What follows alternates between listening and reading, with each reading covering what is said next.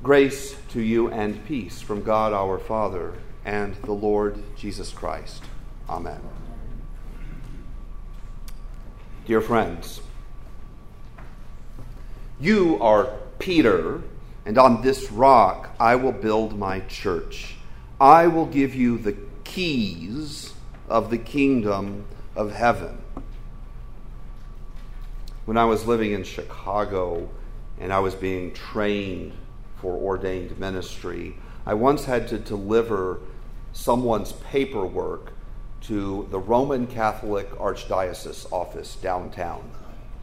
I was given directions, and I was told by the Lutheran who sent me on this errand that I would recognize the building because it flies the flag of the Vatican, a gold and white flag with two keys the keys mentioned in this morning's gospel. Today's gospel is viewed by the Roman Catholic Church as the foundation of the papacy and of the papacy's authority. Protestantism does not see it that way. And so, one problem that we readers bring to Matthew's gospel when we read this story is that our eyes and our ears are distorted by the politics and history that have been attached for so long to this story that we cannot read it with fresh eyes and hear it with fresh ears. Lutheran preaching and Lutheran hymns and Lutheran prayers and liturgy around this story are particularly heavy handed and cloddish. Lutherans, in other words, have poured so much gravy and ketchup on this sandwich that it's hard to figure out what kind of sandwich is actually beneath all of the toppings. The oldest gospel, the first gospel to be written, is the short and choppy gospel according to Mark. And in Mark's gospel, this encounter between Jesus and Peter is the climax of the story. When Matthew sits down to write, he started with Mark's primitive gospel and added a great deal of missing material and missing detail. When Bibles began to be created for the first time as books, Christians put Matthew's gospel in first place at the beginning of the New Testament because of the very high esteem that they had for this particular book. Because, and because this moment, this gospel story, this was the climax of the story in the older book of Mark, it is still the climax of the more comprehensive book by Matthew that we are reading this morning.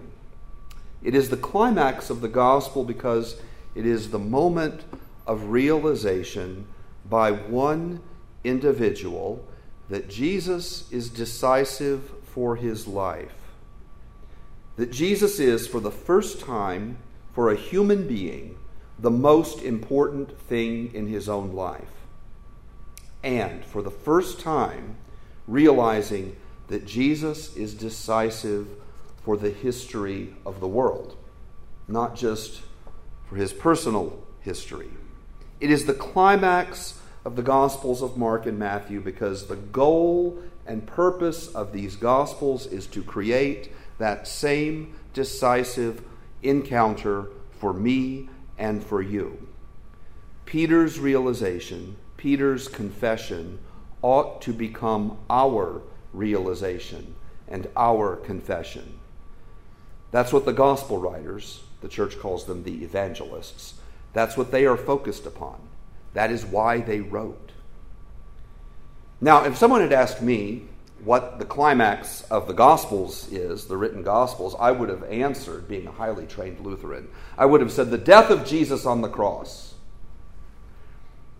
And that is the fulfillment of the story, it is the culmination.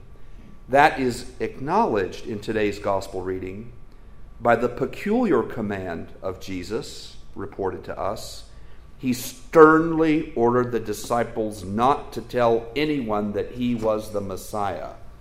Hmm. Hmm. Hmm. It's Jesus' way of saying, This isn't done yet. This isn't the whole picture. But it, it is nevertheless a decisive moment for Peter and probably for the other members of this group of disciples. And if someone had asked me about important encounters between Jesus and other people, I could have named three dozen stories of Jesus making an impact on the lives of others. People whom he healed, people whom he confronted, people whom he ran into here and there. Short little Lazarus, the tax collector, Nicodemus, who came by night, Mary and Martha, the sisters who argued with each other about the right way to honor Jesus. All of these people were touched and transformed by Jesus, but they weren't Peter. And what makes Peter different is the use of the word church. Matthew, Mark, Luke, and John, four gospel writers, four evangelists telling the story of Jesus. Only Matthew's gospel uses the word church. That word is never used by the others, only by Matthew. And he only uses it twice. In today's reading, and then in a very important reading we'll read two weeks from today, which is a follow up and an outgrowth from today's story. So, what makes Peter different than those other New Testament characters that I just mentioned Lazarus, the tax collector, Nicodemus, Mary and Martha is that they didn't become the church, but Peter did.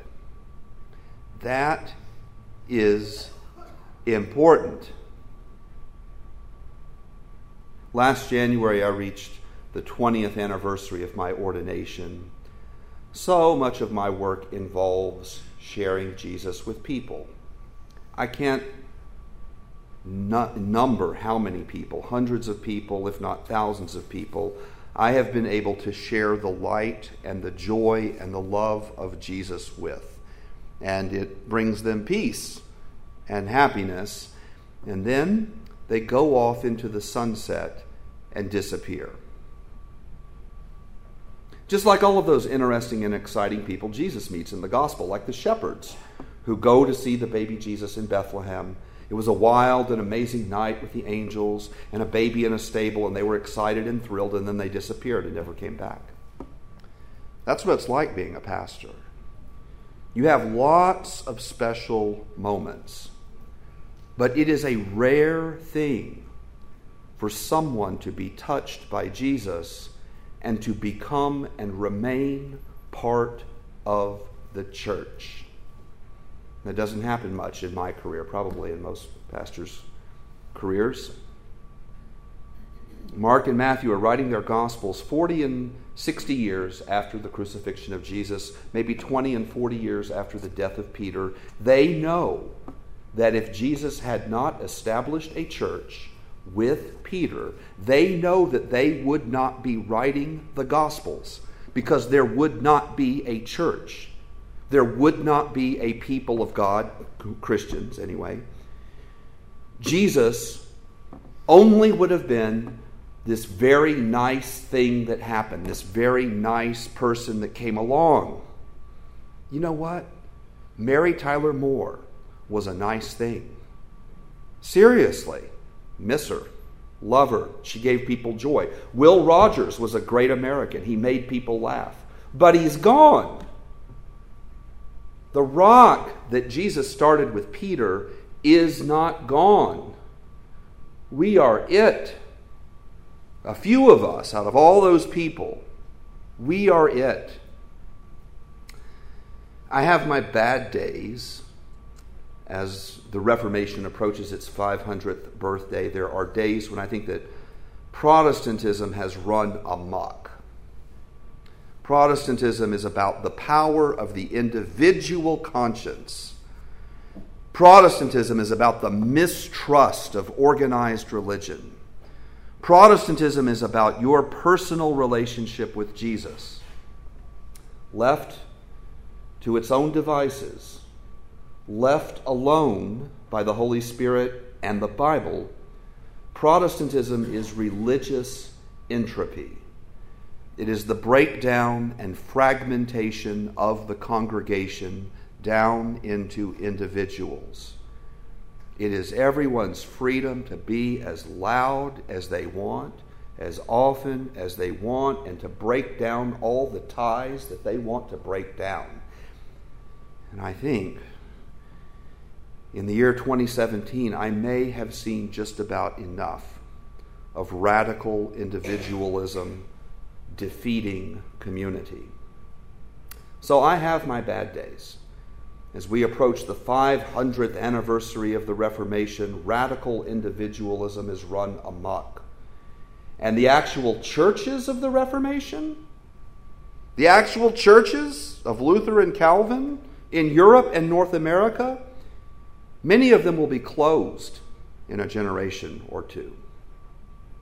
I have my bad days. I was reading a commentary on this gospel by a colleague, an ELCA pastor in Yuma in our synod. Brian wrote, I think that many people have a hard time accepting that Jesus built and continues to build the church upon sinful human beings. They keep looking for that perfect church. And then he adds, a perfect church doesn't need Jesus. Today's story is not a story about the papacy, but it is a story about Peter and why Peter is special.